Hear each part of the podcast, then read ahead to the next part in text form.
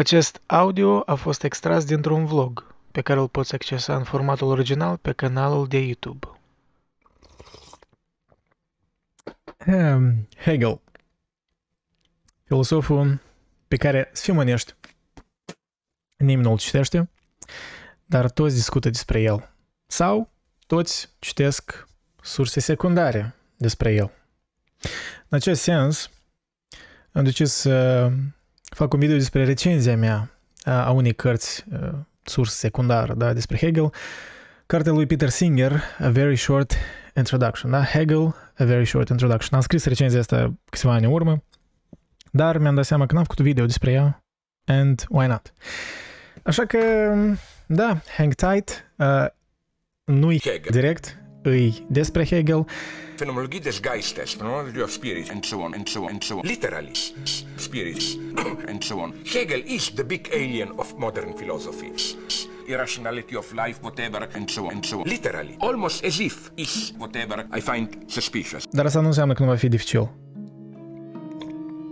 Philosophical, logical, psychological, scientific ideas, is spirit, and so on, and so on. Literally, Hegel as alien versus our ordinary philosophical is whatever, phenomenology of spirit, and so on. Așa că faceți-vă ceai, faceți-vă cafeluță, sunați pe mama, sunați pe tata, spuneți că nu veți fi disponibil în următoarea oră, poate mai puțin de o oră, dar uh, da, uh, și pregătiți-vă pentru un mindfuck, mai mult sau mai puțin. A totally confused mixture, and so on. So there is already something is whatever I find suspicious. În primul rând, wow, ce introducere grozavă! Peter Singer a făcut o treabă foarte bună în a-l rezuma pe Hegel, care este considerat pe bună dreptate unul dintre cei mai dificili filosofi din istorie.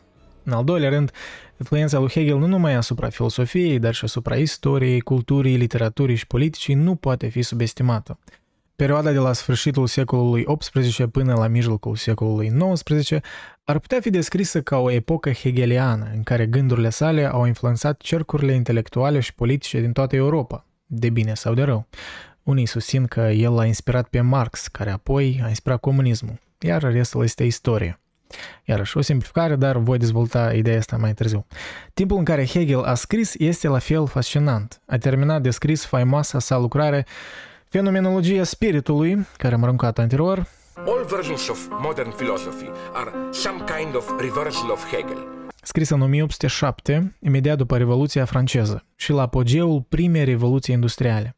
De asemenea, el a scris în ceea ce a fost considerat epoca de aur a literaturii germane, fiind cu 20 de ani mai tânăr decât Goethe și cu 10 ani mai tânăr decât Friedrich Schiller.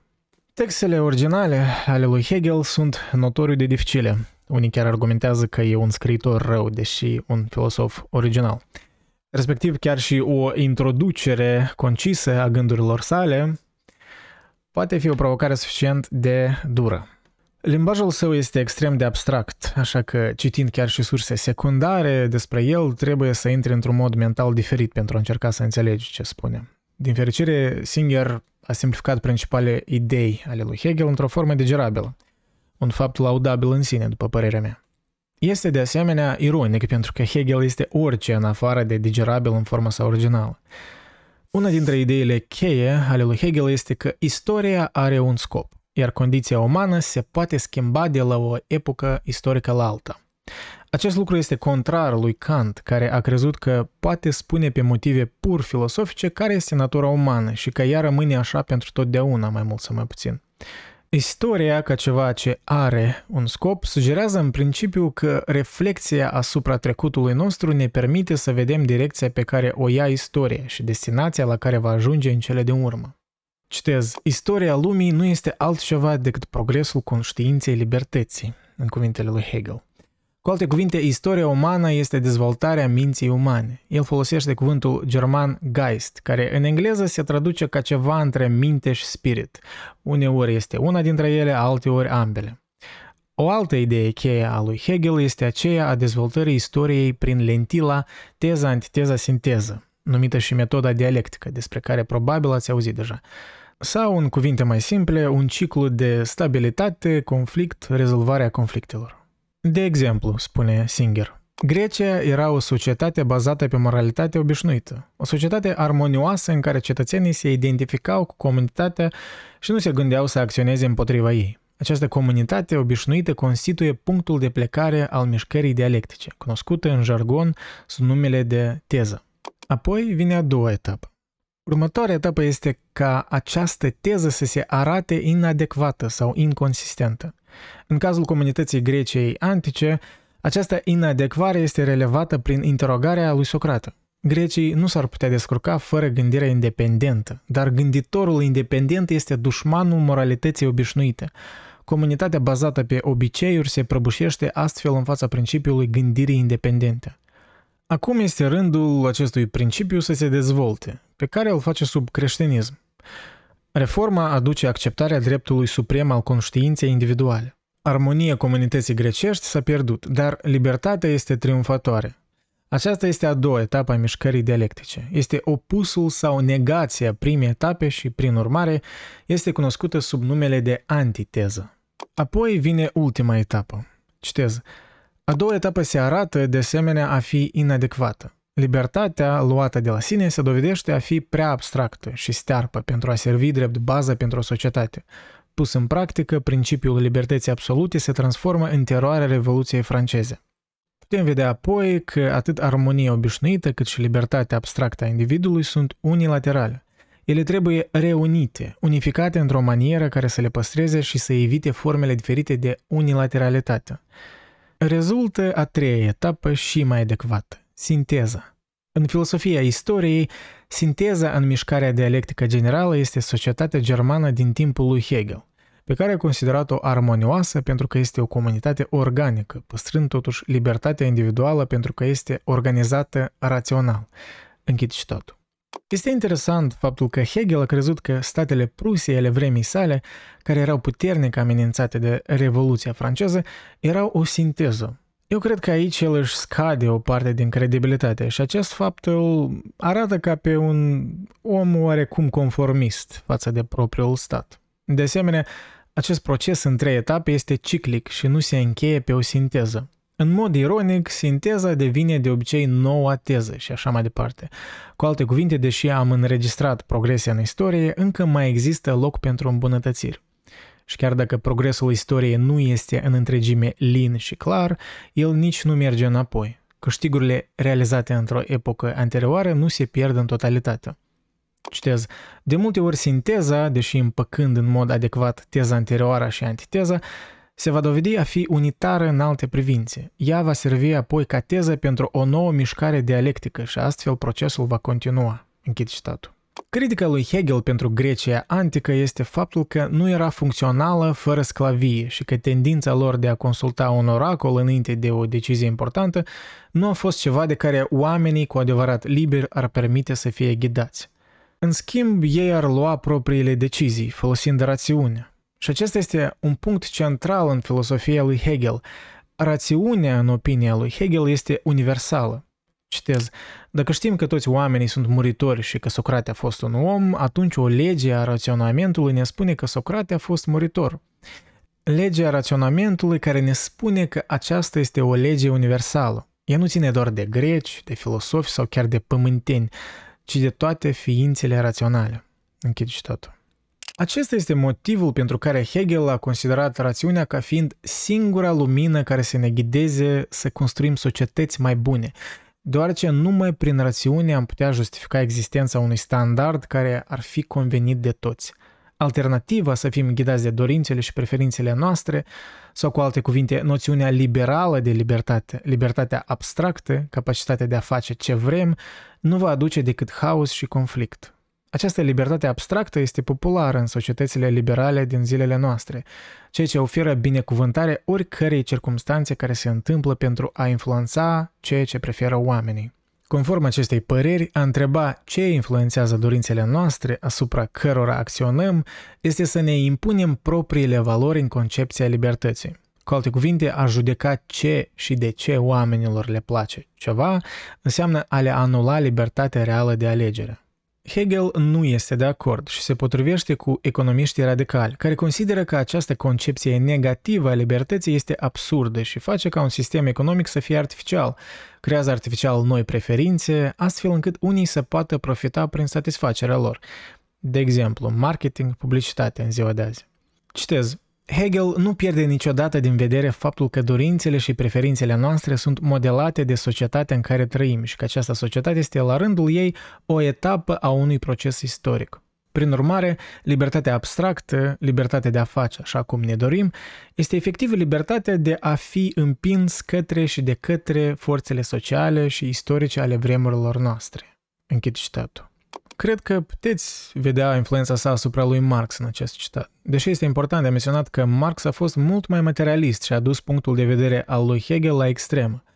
Marx, împreună cu Engels, a făcut parte dintr-un grup numit Tinerii Hegelieni sau Hegelienii de stânga, care propuneau o viziune mai radicală a filozofiei lui Hegel, care nu erau de acord cu unele dintre concluziile lui Hegel, în principal acceptarea lui a creștinismului, a statelor Prusiei și a condițiilor generale ale vremii sale. Au văzut lipsa lui de radicalism ca un eșec, spre deosebire de hegelienii ortodoxi sau de dreapta, care au fost de acord cu filosofia mai târzie a lui Hegel, dar a cărei popularitate a dispărut în cele din urmă. Tinerii hegelieni mai radicali au fost în fruntea dezbaterilor politice în următoarele decenii după moartea lui Hegel în 1831. Modul în care unii dintre adepții lui Hegel s-au întors împotriva lui este cu adevărat ironic. Și dacă ar fi trăit încă un secol, probabil că ar fi fost surprins sau chiar îngrozit să vadă apogeul influenței sale sub forma dictaturilor comuniste din secolul 20. Karl Marx, de exemplu, a fost de acord cu relatarea lui Hegel despre înstrăinarea și importanța muncii, dar apoi și-a dezvoltat propria viziune asupra muncii în sistemul capitalist ca formă esențială a înstrăinării. Citez, pentru a produce eliberarea umanității, munca înstrăinată trebuie abolită. Pentru a desfința forța de muncă înstrăinată, a spus Marx, este necesară abolirea proprietății private și a sistemului de salarii care merge cu el. Cu alte cuvinte, instituirea comunismului. Închid tot. O altă parte importantă a înțelegerii lui Hegel sunt asemănările și diferențele sale cu Kant. Iată un rezumat al gândirii lui Kant prin cuvintele lui Peter Singer. Citez, Immanuel Kant a publicat Critica rațiunii pure în 1781. Aceasta este considerată acum una dintre cele mai mari opere filosofice din toate timpurile. Kant și-a propus să stabilească ceea ce rațiunea sau intelectul nostru pot sau nu pot realiza pe calea cunoașterii. El a concluzionat că mintea noastră nu este doar un receptor pasiv al informațiilor obținute de ochii, urechile și alte simțuri, Cunoașterea este posibilă doar pentru că mintea noastră joacă un rol activ, organizând și sistematizând ceea ce experimentăm. Cunoaștem lumea într-un cadru de spațiu, timp și substanță, dar spațiul, timpul și substanța nu sunt realități obiective care există acolo, independent de noi. Ele sunt creații ale intuiției sau rațiunii noastre, fără de care nu am putea înțelege lumea, atunci unul s-ar putea întreba, în mod firesc, o fi lumea într-adevăr independentă de cadrul în care o înțelegem? Această întrebare, spune Kant, nu poate fi niciodată răspunsă. Realitatea independentă, Kant a numit-o lumea lucrului în sine, thing in itself, este dincolo de cunoștințele noastre. Realizarea lui Kant din acea perioadă a fost atât de impresionantă încât mulți au crezut că au mai rămas câteva detalii de completat înainte de a rezolva filosofia odată pentru totdeauna. Etica lui Kant, filosofia sa morală, ar putea fi rezumată prin a-mi face datoria de dragul datoriei, imperativul sau categoric, cu alte cuvinte, deoarece raționamentul pur, practic, independent de dorințele particulare, nu a putut întruchipa elementul universal în raționament. Cu alte cuvinte, singurul tip de acțiune care nu este rezultatul dorințelor noastre înnăscute sau condiționate social este acțiunea care se face după rațiune. Prin urmare, trebuie să îmi îndeplinesc datoria pentru că este datoria mea și în această privință libertatea, paradoxal, este să-ți faci datoria. Pare contraintuitiv, deoarece în termeni moderni asociem datoria cu ascultarea regulilor convenționale, cum ar fi armata, statul sau familia – Noțiunea de datorie a lui Kant este mai largă. Pentru el, libertatea constă în urmărirea conștiinței. Acum, până în acest moment, Hegel este de acord cu Kant că nu suntem liberi atunci când acționăm după dorințele noastre. Dar apoi începe să-i critique teoria etică, ridicând câteva obiecții. În primul rând, Kant nu este niciodată specific despre ceea ce ar trebui să facem. Citez. Aceasta nu se datorează faptului că Kant însuși nu avea interes pentru astfel de întrebări practice, ci pentru că întreaga sa teorie insistă asupra faptului că moralitatea trebuie să se bazeze pe un raționament practic pur, liber de orice motive particulare. În drept urmare, teoria nu poate da decât forma goală, universală a legii morale. Nu ne poate spune care sunt îndatoririle noastre specifice. Această formă universală este, spune Hegel, pur și simplu un principiu de consecvență sau non-contradicție. Dacă nu avem de unde să pornim, nu ne poate duce nicăieri, închid citatul. Cea de-a doua obiecție față de Kant este aceea că poziția kantiană împarte omul împotriva sinelui său, blochează rațiunea într-un conflict etern cu dorința și neagă laturii naturale a omului orice drept la satisfacție. Dorințele noastre naturale nu sunt decât ceva care trebuie suprimat, iar Kant dă rațiunii sarcina grea, dacă nu chiar imposibilă de a le suprima. Cu alte cuvinte, Kant nu ne spune de ce ar trebui să fim morali. Citez, ni se spune că ar trebui să ne facem datorie de dragul său și că a cere orice alt motiv înseamnă a ne îndepărta de cerințele morale și de motivație pură. Dar acesta nu este niciun răspuns, ci doar un refuz de a permite ridicarea întrebării. Închid citatul. În opinia lui Hegel, unul dintre principalele eșecuri ale Revoluției franceze a fost acela că au înțeles rațiunea într-un sens pur abstract și universal și a fost întruchiparea politică a greșelii pe care Kant a făcut-o în concepția sa pur abstractă și universală a datoriei, care nu ar tolera latura naturală a ființelor umane.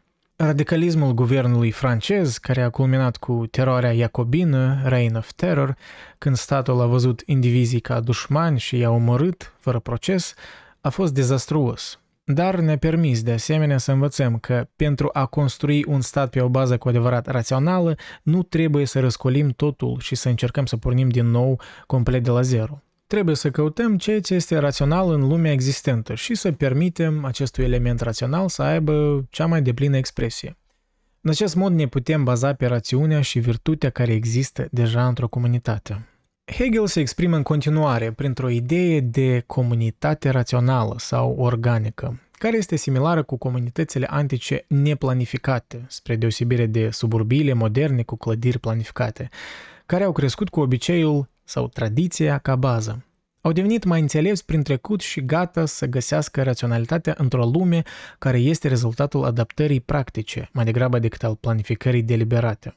Și apoi, spre deosebire de concepția contemporană, Hegel a crezut că o comunitate rațională trebuie să fie o monarhie constituțională. Citez, este necesară o monarhie constituțională, deoarece undeva trebuie să existe puterea deciziei finale, iar într-o comunitate liberă, această putere ar trebui să fie exprimată prin decizia liberă a unei persoane.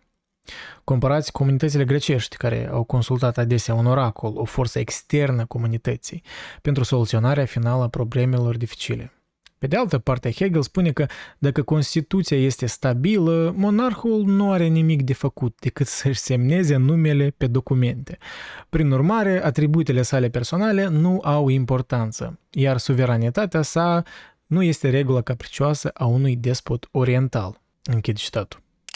Acest lucru mi se pare cel puțin un pic naiv și mai mult o dorință imaginară decât desfășurarea reală a unei monarhii constituționale, dar pot să greșesc. Acest tip de stat și acest tip de comunitate a fost în esență soluția lui Hegel la definiția excesiv de abstractă a dreptului dată mai devreme de Kant. Citez, deoarece legea universală este întruchipată în instituțiile concrete ale statului. Ea nu mai este abstractă și goală. Îmi prescrie îndatoririle specifice ale postului meu și rolul în comunitate. Închid citatul.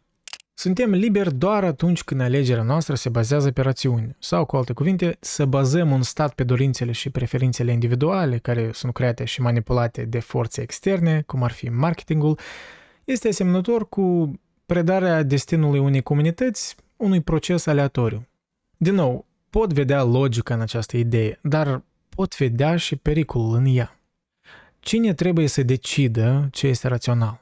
Rațiunea? Da, dar nu ar putea fi manipulate și percepțiile noastre despre ceea ce este rațional? Nu poate un conducător să-și justifice doctrina și să suprime alte voci deoarece soluția lui este singura rațională? Nu poate fi utilizată greșit raționalitatea? Cu siguranță se poate și cred că aceasta este o mare problemă pentru care nu văd o soluție imediată. Comunitatea rațională a lui Hegel mi se pare în continuare o utopie, una pe care Marx a luat-o prea departe, în opinia mea. Singer încearcă să apere concepția rațională a lui Hegel, afirmând că, spre deosebire de majoritatea dintre noi în prezent, Hegel era serios în ceea ce privește rațiunea, ceea ce este suficient de corect și este probabil adevărat. În lumea noastră actuală, care este puternic influențată de gândirea neoliberală și postmodernă de după 1960, orice mențiune a rațiunii cu re mare este luată de obicei cu un râs sau o ironie. Și consider că e păcat că asta e cazul.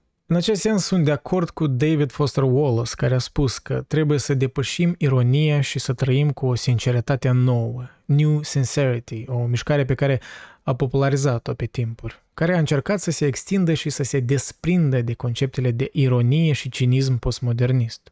În mod similar cu Kierkegaard, care s-a opus lui Hegel, Wallace a susținut că a-ți trăi viața doar ironic nu are sens, pentru că ironia este doar negativă, nu construiește nimic durabil de sine stătător. Îl citez pe Wallace. Sarcasmul, parodia, absurdul și ironia sunt modalități excelente de a elimina masca lucrurilor și de a arăta realitatea neplăcută din spatele ei.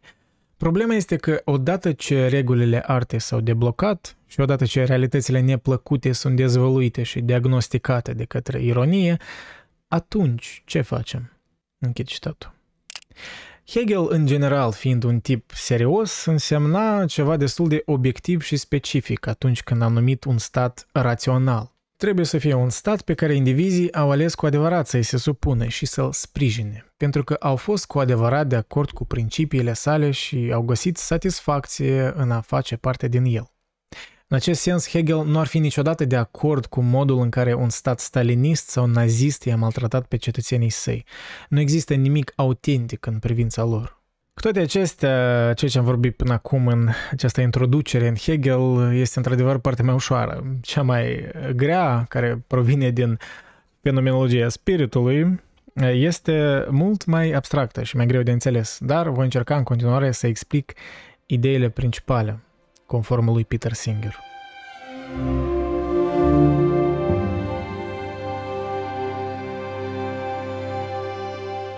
În fenomenologia spiritului, sau cum îi place lui Singer să o numească fenomenologia minții, Hegel se ocupă practic de apariția conștiinței de sine și de modul în care în cele din urmă ea devine conștientă de sine. Da, știu, uh, eu tot abia înțeleg albian asta. Un rezumat foarte simplificat al gândirii lui Hegel ar fi acesta. Cunoașterea absolută este atinsă când mintea își dă seama că ceea ce încearcă să știe este ea însăși, sau cu alte cuvinte, nu există un dincolo pe care mintea să știe, deoarece mintea constituie realitatea.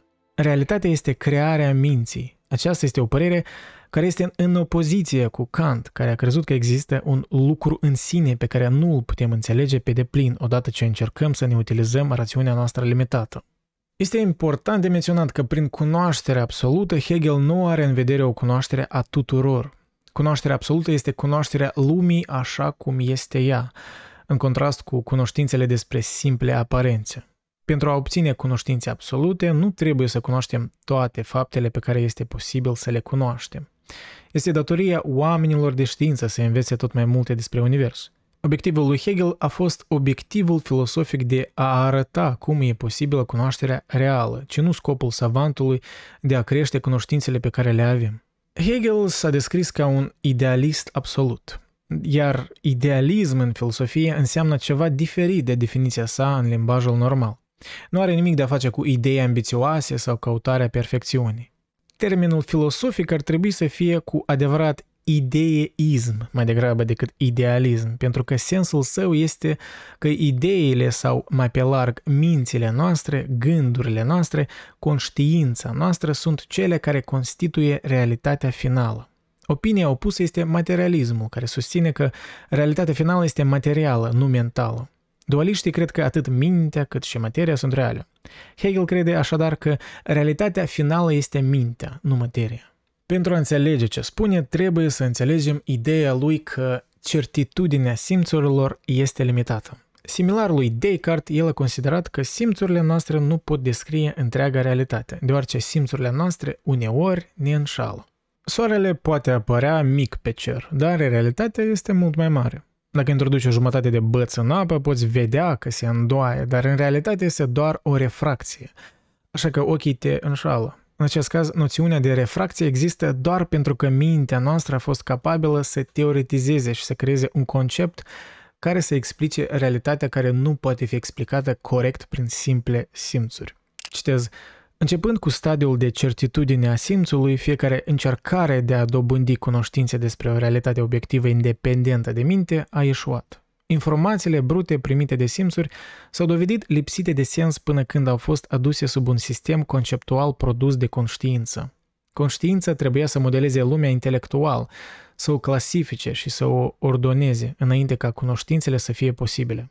Așa numitele obiecte materiale s-au dovedit a nu fi lucruri care există destul de independent de conștiință, ci construcții ale conștiinței care implică concepte precum proprietate și substanță. Închid citatul. Apoi a venit momentul în care conștiința de sine a devenit conștientă de sine, sau, în cuvintele lui Singer, a avut pe sine ca obiect de cercetare. Citez, la nivelul conștiinței de sine, conștiința a devenit conștientă de legile științei, ca legi ale creației sale proprii și astfel, pentru prima dată, mintea a fost ea însăși un obiect al cercetării sale. De asemenea, în această etapă, conștiința a început să modeleze lumea atât practic cât și intelectual, luând obiecte materiale și lucrând la ele, modelându-le în conformitate cu propriile imagini despre cum ar trebui să fie. Conștiința de sine a început apoi să-și modeleze și lumea socială, un proces culminând cu descoperirea că rațiunea este suverană peste toate. Cu alte cuvinte, deși ne-am propus doar să urmărim calea minții pe măsură ce cunoaște realitatea, la sfârșitul drumului descoperim că am fost cu ochii pe minte în timp ce construiește realitatea. Fascinant, nu așa? Realitatea este constituită de minte. La început, mintea nu își dă seama de acest lucru. Ea vede realitatea ca ceva independent de ea, chiar și ca ceva ostil sau străin de ea. În această perioadă, mintea este înstrăinată de propria creație. Încearcă să obțină cunoștințe despre realitate, dar această cunoaștere nu este o cunoaștere autentică, deoarece mintea nu recunoaște realitatea pentru ceea ce este și, prin urmare, o consideră un lucru misterios, dincolo de înțelegerea sa. Doar atunci când mintea se trezește la faptul că realitatea este creația proprie, poate renunța la această atingere de după dincolo atunci înțelege că nu există nimic dincolo de sine. Atunci cunoaște realitatea la fel de direct și de îndată cum se cunoaște ea însăși. Este una cu ea. După cum Hegel o spune în secțiunea finală a fenomenologiei, cunoașterea absolută este mintea care se cunoaște pe sine în forma minții. Închid citatul. Marea concluzie a lui Hegel este că mințile individuale există împreună sau nu există deloc, Astfel, aceasta este ceea ce a însemnat Hegel prin minte fiind realitatea supremă. Mintea este constructorul realității, nu doar cunoscătorul realității. Citez, Hegel insistă că cunoașterea este cunoașterea doar dacă poate fi comunicată. Necesitatea limbajului exclude ideea unei conștiințe complet independente. Conștiința trebuie să interacționeze cu alte conștiințe dacă se dorește să se dezvolte în conștiința de sine.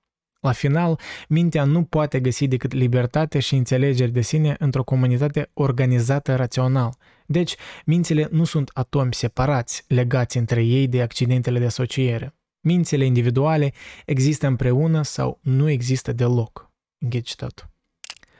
Hegel distinge de asemenea idealismul său absolut de idealismul subiectiv. Citez, Hegel respinge părerea că există nenumărate realități corespunzătoare nenumăratelor minți care există. El numește forma sa de idealism idealismul absolut pentru a o distinge de idealismul subiectiv. Pentru Hegel există o singură realitate, pentru că în cele de urmă există o singură minte.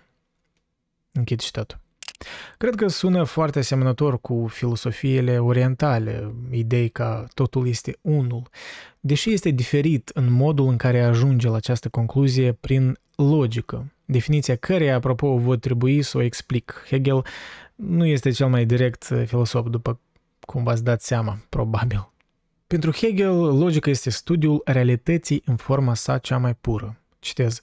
Viziunea lui Hegel a minții, ca realitate finală, are o consecință suplimentară pentru importanța logicii. De vreme ce mintea modelează lumea, un studiu al gândirii raționale va dezvălui principiile pe care s-a conturat lumea. A spune în termenii proprii imagini a lui Hegel, a înțelege esența eternă a lui Dumnezeu înainte de crearea lumii înseamnă a înțelege baza pe care a fost creată lumea.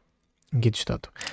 Mai simplu spus, Hegel crede că înțelegerea Universului este egal cu înțelegerea lui Dumnezeu. Citez. Este esența ideii absolute să se manifeste în forme distincte și limitate, ca mai apoi să se întoarcă la sine. Închid citatul. Deci, care este această idee absolută? O entitate conștientă? Dumnezeu? În fenomenologie, Hegel vorbește despre conștiința nefericită, un termen pentru a explica sufletul înstrăinat al omului cauzat de considerarea lui Dumnezeu ca ceva în afară de lume. Dacă Dumnezeu există, El este în lume, iar ființele umane participă la natura Lui. Astfel, arta și religia sunt modalități prin care ideea absolută se înțelege. Dar Hegel nu susține că totul este Dumnezeu. El nu este un credincios tipic, iar unii chiar îl consideră ateu, ceea ce personal mi se pare contradictoriu când citesc gândurile lui despre conștiința de sine. Ce dracu este atunci Hegel? Singer spune că Hegel este un panenteist, nu panteist, apropo, este o diferență. Da, lucru ciudat, dar iată explicația. Citez, nu un teoretician ortodox, nici un panteist, nici un ateu. Ce mai rămâne? Cu câțiva ani în urmă, un școlar al lui Hegel pe nume Robert Whittemore susținea că Hegel era un panenteist. Termenul provine din cuvinte grecești care înseamnă totul în Dumnezeu. El descrie părerea că tot ce există în univers este parte a lui Dumnezeu. Dar, și aici diferă de panteism, Dumnezeu este mai mult decât universul, pentru că El este întregul și întregul este mai mare decât suma tuturor părților sale. La fel cum o persoană este mai mult decât toate celulele care alcătuiesc corpul său, deși persoana nu este nimic separat de corp, tot așa, din această perspectivă, Dumnezeu este mai mult decât toate părțile Universului, dar nu se separă de acesta. În egală măsură, la fel cum niciunele celule nu reprezintă o persoană, la fel nicio parte a Universului nu înseamnă Dumnezeu. Dacă Dumnezeu este ideea absolută, realitatea supremă a Universului, întregul părților sale, Putem înțelege de ce ideea absolută trebuie să se manifeste în lume, iar progresul ajunge la cunoaștere de sine sau autoînțelegere. Dumnezeu are nevoie de univers în același mod în care o persoană are nevoie de un corp. Închid citatul. Aceasta este partea în care îți dai seama că Hegel, deși extrem de obscur și chiar mistic, este de asemenea destul de original. Ideea lui despre Dumnezeu este orice în afară de o viziune tipică, Căci Hegel îl vede pe Dumnezeu nu ca fiind etern, imuabil, ci ca o esență care trebuie să se manifeste în lume și, făcându-se să se manifeste, să desăvârșească lumea pentru a se autoperfecționa. Dar aceasta este și partea în care simt un pericol în ideea lui de a perfecționa lumea. Se pare că duce inevitabil la idei utopice, totalitare. Și nu, nu spun că este responsabilitatea lui Hegel că ideile sale pot duce la asta, cum nu aș spune că Nietzsche este de vină că ideile sale au fost folosite de sora sa într-un mod meschin pentru a obține popularitate în rândul naziștilor. Dar nu înseamnă că Hegel, cu toată inteligența sa indubitabilă, nu ar fi putut anticipa că comunitatea sa rațională poate duce la totalitarism. Mm, da, este ironic că în această scurtă introducere de Peter Singer am scris cea mai lungă recenzie de carte pe care am scris-o vreodată, probabil. Dar se potrivește că este Hegel. Acest om uh, este incredibil de greu de înțeles, chiar și atunci când este parafrazat. Hegel în uh, original, uh, în genere, e o tortură să-l citești. Ideile sale au fost, de asemenea, schimonosite, dar unii oameni ar spune că îmbunătățite de Marx și alți filosofi care l-au urmat. Dar este incontestabil că este unul dintre cei mai influenți filosofi moderni și este unul care ar trebui studiat chiar dacă nu ești neapărat de acord cu el. Ar trebui studiat pentru că a avut și are încă o influență imensă asupra istoriciștilor, oameni care ne îndeamnă să vedem totul sub aspectul schimbării istorice. Ideea care poate fi periculoasă dacă demagogii o folosesc pentru a câștiga putere și pentru a justifica măsurile raționale. Uh, atât pe azi. Uh, într-adevăr, e cea mai lungă recenzie care am scris-o vreodată. Și am scris-o prin 2020, nu mai țin minte. Dar da, recitind-o, mi-am amintit uh, cât timp a petrecut scriu recenzia asta. It's, it's a bit too much. Dar uh, apreciez atenția. Dacă vreți să mă susțineți, poate să mai fac așa videouri. Nu știu dacă vă place să fac așa înregistrări video la recenziile mele de cărți. Um, cred că în următoarele săptămâni, dacă va merge video ăsta, dacă va avea oarecare răspuns scris în comentarii, dacă v-a plăcut, um, voi continua să mai fac, să mai răscolesc prin recenziile mele și să fac așa videouri. Mersi și mersi patronilor pentru susținere. Ne mai auzim. Citiți Hegel, I guess, ori nu-l citiți. Încercați, dar e foarte plictisitor în original, așa că probabil citiți-l concomitent cu surse secundare. Uh, yeah. Bye-bye.